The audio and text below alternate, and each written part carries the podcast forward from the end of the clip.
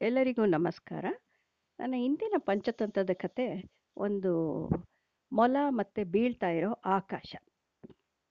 ಒಂದು ಸಲ ಕಾಡಲ್ಲಿ ಮೊಲ ಹೋಗ್ತಾ ಇತ್ತಂತೆ. ಆಗ ಮಳೆ ಬರೋ ಥರ ಆಯ್ತಂತೆ. ಗಾಳಿ ಬೀಸಕ್ಕೆ ಶುರು ಆಯ್ತಂತೆ. ತುಂಬ ದೊಡ್ಡ ಗಾಳಿ ಬಲವಾಗಿ ಬೀಸ್ತಾ ಇತ್ತು. ಆವಾಗ ವಿಪರೀತ ಶಬ್ದ ಆಗ್ತಾ ಇತ್ತು. ಮರ ಒಂದಕ್ಕೊಂದು ಗುಜ್ಜೋದು, ತರಗೆಲೆಗಳೆಲ್ಲ ಹಾರೋಗೋದು, ಅದೆಲ್ಲ ದೊಡ್ಡ ದೊಡ್ಡದಾಗಿ ಶಬ್ದ ಆಗ್ತಾ ಈ ಮೊಲ ಏನು ಅನ್ಕೊಂಡ್ಬಿಡ್ತು, ಓ, ಏನೋ ಬೀಳ್ತಾ ಇದೆ ಅಂತ ಅಂದ್ಬಿಟ್ಟು ಹೆದ್ರುಕೊಂಡು ಓಡೋಕ್ಕೆ ಶುರುವಾಯಿತು. ಓಡ್ಕೊಂಡು ಓಡ್ಕೊಂಡು ಅದೊಂದು ಮರದ ಕೆಳಗಡೆ ಬಂತು. ಅಲ್ಲೊಂದು ಸ್ವಲ್ಪ ಜಾಗ ಇತ್ತು, ನಿಂತ್ಕೊಳ್ತು. ನಿಂತ್ಕೊಂಡು ಹಾಗೆ ನಡುತ್ತಾ ನೋಡ್ತಾ ಇತ್ತು. ತಕ್ಷಣ ಅದ್ರ ಬೆನ್ನ ಮೇಲೆ ಒಂದು ಎಲೆ ಬಿತ್ತು. ಅದಕ್ಕೆ ಭಯ ಆಗೋಯ್ತು. ಮೊದಲೇ ಭಯ ಆಗಿತ್ತು. ಬೆನ್ನ ಮೇಲೆ ಅದು ಬಿದ್ದ ತಕ್ಷಣ, ಓ, ಆಕಾಶನೇ ಬಿದ್ದುಬಿಡ್ತು ಅಂತ ಹೆದ್ರುಕೊಂಡು ಓಡೋಕ್ಕೆ ಶುರುವಾಯಿತು. ಹೀಗೆ ಓಡ್ತಾ ಇರಬೇಕಾದ್ರೆ ಎದುರುಗಡೆಯಿಂದ ಒಂದು ನರಿ ಬಂತು. ಯಾಕೆ ಓಡ್ತಾ ಇದೀಯ ಮಲ ಅಂತ ಕೇಳ್ತು. ಅಯ್ಯೋ ಮತ್ತು ನರಿಯಣ್ಣ ಏನು ಹೇಳಿ ಅಲ್ಲಿ ಆಕಾಶ ಬೀಳ್ತಾ ಇದೆ, ಅದಕ್ಕೆ ಓಡ್ತಾ ಇದ್ದೀನಿ ನಡಿ ನೀನು ಅಂತ. ಸರಿ ನರಿ ಅದೂ ಓಡೋಕ್ಕೆ ಶುರುವಾಯ್ತು, ಹೆದರಿಕೆ ಆಗ್ಬಿಡ್ತು, ಆಕಾಶನೇ ಬಿದ್ದೋಗ್ತಾ ಇದೆ ಅಂತ. ಹೋಗ್ತಾ ಹೋಗ್ತಾ ಹಾಗೆ ಒಂದು ಕರಡಿ ಸಿಕ್ತು ಅದೂ ಕೇಳ್ತಿ, ಯಾಕೆ ಹಿಂಗೆ ಓಡ್ತಾ ಇದ್ದೀರಾ ಅಂತ. ಅಯ್ಯೋ ಕರಡಿ ಅಣ್ಣ, ಆಕಾಶ ಬೀಳ್ತಾ ಇದೆ, ನಡಿ ನಡಿ, ಓಡು ಅಂತ. ಸರಿ ಕರಡಿನೂ ಓಡೋಕ್ಕೆ ಶುರುವಾಯಿತು. ಹಾಗೆ ಎದುರುಗಡೆಯಿಂದ ಆನೆ ಸಿಕ್ತು. ಅದು ಕೇಳಿದ್ದಕ್ಕೂ ಹಾಗೆ ಹೇಳಿದ್ವು. ಅದು ಓಡೋಕ್ಕೆ ಶುರುವಾಯಿತು. ಕೊನೆಗೆ ಜಿರಾಫೆ ಸಿಕ್ತು. ಅದನ್ನು ಕೇಳ್ತು. ಆನೆ ಹೇಳ್ತು, ಅಯ್ಯೋ, ನಾವೆಲ್ಲ ಓಡ್ತಾ ಇರೋದು ಅಲ್ಲಿ, ಇದು ಬೀಳ್ತಾ ಇದೆ, ಆಕಾಶ ಬೀಳ್ತಿದೆ, ಅದಕ್ಕೆ ಅಂತ. ಹೆಸರುಗತ್ತೆ ಸಿಕ್ತು. ಹಾಗೆ ಎಲ್ಲ ಪ್ರಾಣಿಗಳು ಒಂದರಿಂದ ಒಂದರಿಂದ ಓಡೋಕ್ಕೆ ಶುರು ಮಾಡಿದ್ವು. ಕೊನೆಗೆ ಒಂದು ಸಿಂಹ ಸಿಕ್ತು. ಸಿಂಹ ಕೇಳ್ತು, ಯಾಕೆ ಈ ಥರ ಎಲ್ಲರೂ ಓಡ್ತಾ ಇದ್ದೀರಾ? ಸ್ವಲ್ಪ ನಿಂತ್ಕೊಳ್ಳಿ, ಏನಾಯಿತು ಹೇಳಿ? ಅಂತ ಕೇಳ್ತು. ಏನಾಯಿತು ಅಂತ ಕೇಳ್ತು. ಹೆಸರುಗತ್ತೆ ಹೇಳ್ತು ಅಲ್ಲಿ ಆಕಾಶ ಬೀಳ್ತಾ ಇದೆ, ಅದಕ್ಕೆ ಎಲ್ಲರೂ ಓಡ್ತಾ ಇದ್ದೀವಿ. ಹೌದಾ? ನಿನ್ಗೆ ಯಾರು ಹೇಳಿದ್ರು ಆಕಾಶ ಬೀಳ್ತಾ ಇದೆ? ಅಂತ ಅಂದ್ಬಿಟ್ಟು. ಹೆಸರುಗತ್ತೆ ಹೇಳ್ತು ನನಗೆ ಜಿರಾಫೆ ಹೇಳ್ತು. ನಿನಗೆ ಯಾರು ಹೇಳಿದ್ರು? ಅಂತ ಜಿರಾಫೆನ ಕೇಳ್ತು ಮ- ಸಿಂಹ. ಅಯ್ಯೋ, ಆನೆ ಹೇಳ್ತು, ಅಲ್ಲ, ಆನೆ ಬೀಳ್ತಾ ಇದೆಯಂತೆ ಆಕಾಶ, ಅಂತ ಹೇಳ್ತು. ಆನೆ, ನೀನು ನೋಡಿದ್ಯಾ ಆಕಾಶ ಬೀಳ್ತಾ ಇದೆ?" ಇಲ್ಲಪ್ಪ, ಕರಡಿ ಹೇಳ್ತು, ಅವು ಕರಡಿನೂ ನರಿನೂ ಮೊಲನೂ ಓಡ್ತಾ ಇದ್ವು, ಅದಕ್ಕೆ ನಾನು ಓಡೋಕ್ಕೆ ಶುರು ಮಾಡಿದೆ ಕರಡಿನ ಕೇಳ್ತು. ಕರಡಿ ನಾನು ನೋಡಿಲ್ಲ, ಆದರೆ ನರಿಮಲ ಎರಡೂ ಓಡ್ತಾ ಇದ್ವಲ್ಲ, ಅದಕ್ಕೆ ನಾನು ಓಡೋಕ್ಕೆ ಶುರು ಮಾಡಿದೆ. ನನ್ನ ಮೇಲೆ ಬಿದ್ದುಬಿಟ್ರೆ ಅಂತ ಭಯ ಆಯಿತು. ಹೀಗೆ ಒಬ್ಬೊಬ್ಬರನ್ನ ಕೇಳಿಕೊಂಡು ಮೊಲದ ಹತ್ರ ಬಂತು. ಮೊಲನ ಕೇಳ್ತು ನೀನೆಲ್ಲಿ ನೋಡಿದೆ ಆಕಾಶ ಬಿದ್ದ ಅಯ್ಯೋ, ಆಕಾಶ ನನ್ನ ಬೆನ್ನ ಮೇಲೆ ಬಿದ್ದಿದೆ ಒಂದು ಪೀಸು, ಅಂತ ಹೇಳ್ತು. ಹೌದಾ, ಎಲ್ಲಿ? ತಿರುಗು ನೋಡೋಣ ಅಂತ ಅಂದರೆ ಅದ್ರ ಬೆನ್ನ ಬೆನ್ನ ಮೇಲೆ ಒಂದು ಎಲೆ ಬಿದ್ದಿತ್ತು. ಸಿಂಹಕ್ಕಾಗ ಅರ್ಥ ಆಯಿತು. ಮೊಲ ಆ ಸಣ್ಣ ಎಲೆಗೆ ಹೆದರ್ಕೊಂಡ್ಬಿಟ್ಟಿದೆ. ಅದನ್ನು ನೋಡಿ ಸರಿಯಾಗಿ ವಿಚಾರದೆ ಎಲ್ಲ ಪ್ರಾಣಿಗಳು ಓಡ್ತಾ ಇವೆ. ಆಮೇಲೆ ಎಲ್ಲ ಪ್ರಾಣಿಗಳಿಗೂ ಹೇಳ್ತು, ಬನ್ನಿ ಇಲ್ಲಿ ಆಕಾಶದ ಪೀಸ್ ನೋಡಿ ಮಲದ ಬೆನ್ನ ಮೇಲೆ ಅಂತ ತೋರಿಸ್ತು. ಎಲ್ಲ ಪ್ರಾಣಿಗಳು ಪೆಚ್ಚಾಗ್ಬಿಟ್ವು, ಅಯ್ಯೋ, ಮೂರ್ಖರ ಥರ ಇದೊಂದು ಎಲೆಗೆ ಹೆದರ್ಕೊಂಡು ಓಡಿದ್ವಲ್ಲ ನಾವು? ಅಂತ ಅಂದ್ಬಿಟ್ಟು ಇದರಿಂದ ಏನು ಗೊತ್ತಾಗುತ್ತೆ?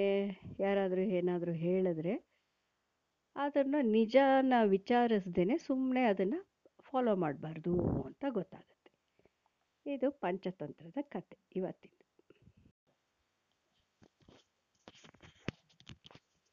ಎಲ್ಲರಿಗೂ ನಮಸ್ಕಾರ. ನನ್ನ ಇಂದಿನ ಸರ್ವಜ್ಞ ವಚನಗಳ ವಾಚನ ಈ ರೀತಿ ಇದೆ.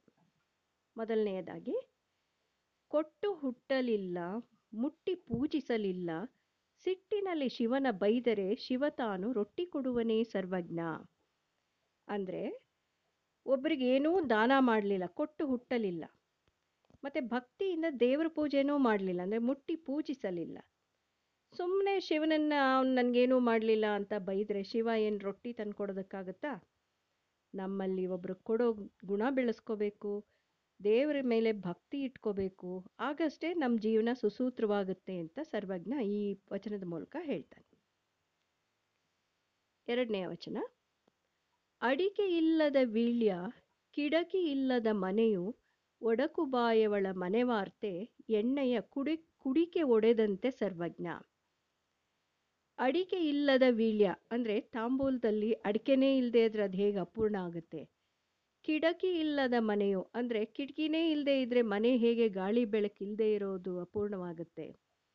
ಒಡಕು ಬಾಯವಳ ಮನೆ ವಾರ್ತೆ, ಅಂದರೆ ಅಂಕೆ ಇಲ್ಲದೆ ಇರೋ ಹೆಂಡತಿ ಹೇಗೆ ಮನೆ ಗುಟ್ಟನ್ನೆಲ್ಲ ಹೊರಕ್ಕೆ ಹಾಕಿ ಮನೆ ಮರ್ಯಾದೆನ ಹಾಳು ಮಾಡ್ತಾಳೋ, ಇವೆಲ್ಲ ಯಾವುದಕ್ಕೆ ಸಮ ಅಂದರೆ ಕುಡಿಕೆ ಎಣ್ಣೆಯ ಕುಡಿಕೆ ಒಡೆದಿರೋವಂಥ ದೀಪ ಹೇಗೆ ಬೆಳಕನ್ನು ಕೊಡೋದಕ್ಕೆ ಆಗೋದಿಲ್ವೋ ಅದಕ್ಕೆ ಸಮನಾದ ಕೆಲಸಗಳು ಅಂತ ಸರ್ವಜ್ಞ ಹೇಳ್ತಾರೆ ಮುಂದಿನದ್ದು, ಜಾತಿಹೀನನ ಮನೆಯ ಜ್ಯೋತಿತಾಹೀನವೇ, ಜಾತಿ ವಿಜಾತಿ ಎನಬೇಡ ದೇವನೊಲಿದಾತನೇ ಜಾತ ಸರ್ವಜ್ಞ.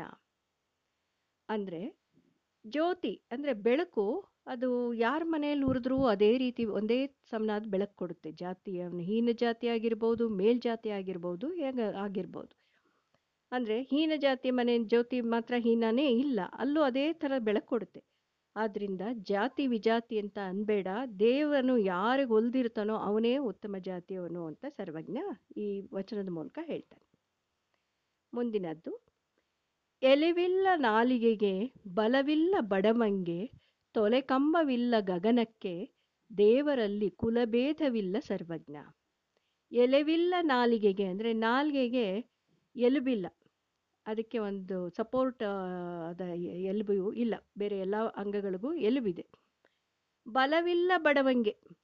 ಬಡವಂಗೆ ಯಾವಾಗಲೂ ಅವನು ಶಕ್ತಿಹೀನ. ಯಾಕಂದರೆ ಅವನಿಗೆ ವಾಯ್ಸ್ ಇಲ್ಲ. ಅವನು ಆರ್ಥಿಕವಾಗಿ ಬಲವಾಗಿಲ್ಲದೆ ಇರೋದ್ರಿಂದ ಅವನ ಧ್ವನಿ ಎಲ್ಲೂ ನಡೆಯಲ್ಲ. ಗಗನಕ್ಕೆ ತೊಲೆ ಕಂಬವಿಲ್ಲ. ಆಕಾಶಕ್ಕೆ ಎಷ್ಟು ವಿಶಾಲವಾಗಿದೆ ಆದರೂ ಅದಕ್ಕೆ ಒಂದು ಸಪೋರ್ಟಿಗೆ ತೊಲೆನೇ ಆಗಲಿ, ಕಂಬನೇ ಆಗಲಿ ಇಲ್ಲ. ಅದೇ ರೀತಿ ದೇವರಲ್ಲಿ ಕುಲಭೇದವಿಲ್ಲ ಸರ್ವಜ್ಞ. ದೇವರು ಸಹ ಇವನು ಹೀನ ಜಾತಿಯವನು, ಇವನಿಗೆ ಒಲಿಬಾರ್ದು, ಇವನು ಉತ್ತಮ, ಇವನಿಗೆ ಒಲಿಬೇಕು ಅಂತ ಅವನಿಗೆ ಅದರಲ್ಲಿ ಭೇದ ಭಾವ ಇಲ್ಲ ಅಂತ ಸರ್ವಜ್ಞ ಹೇಳ್ತಾನೆ. ಸುಟ್ಟ ಬೆಳಸಿಯು ಲೇಸು, ಅಟ್ಟ ಬೋನವು ಲೇಸು, ಕಟ್ಟಾಣಿ ಸತಿಯು ಇರಲೇಸು, ನಡುವಿಗೆ ದಟ್ಟಿ ಲೇಸೆಂದ ಸರ್ವಜ್ಞ. ಸುಟ್ಟ ಬೆಳಸಿಯು ಲೇಸು ಅಂದರೆ ಬೆಳಸಿ ಅಂದರೆ ಈ ಆಲ್ಮೋಸ್ಟ್ ರೈಪ್ ಆಗ್ತಾ ಇರೋ ತೆನೆನ ಸುಟ್ಕೊಂಡು ತಿಂದರೆ ತುಂಬ ರುಚಿಯಾಗಿರುತ್ತೆ. ಮಾ, ಅಟ್ಟ ಬೋನವು ಲೇಸು ಹಾಗೆ ಮಾಡಿರೋ ಅಡುಗೆ ಸಹ ತುಂಬ ರುಚಿಯಾಗಿರುತ್ತೆ. ಕಟ್ಟಾಣಿ ಸತಿಯು ಲೇಸು ಪ್ರೀತಿ ಇರೋ ಹೆಂಡ್ತಿ ಇದ್ದರೆ ಅದು ಇನ್ನೂ ತುಂಬ ಚೆನ್ನಾಗಿರುತ್ತೆ.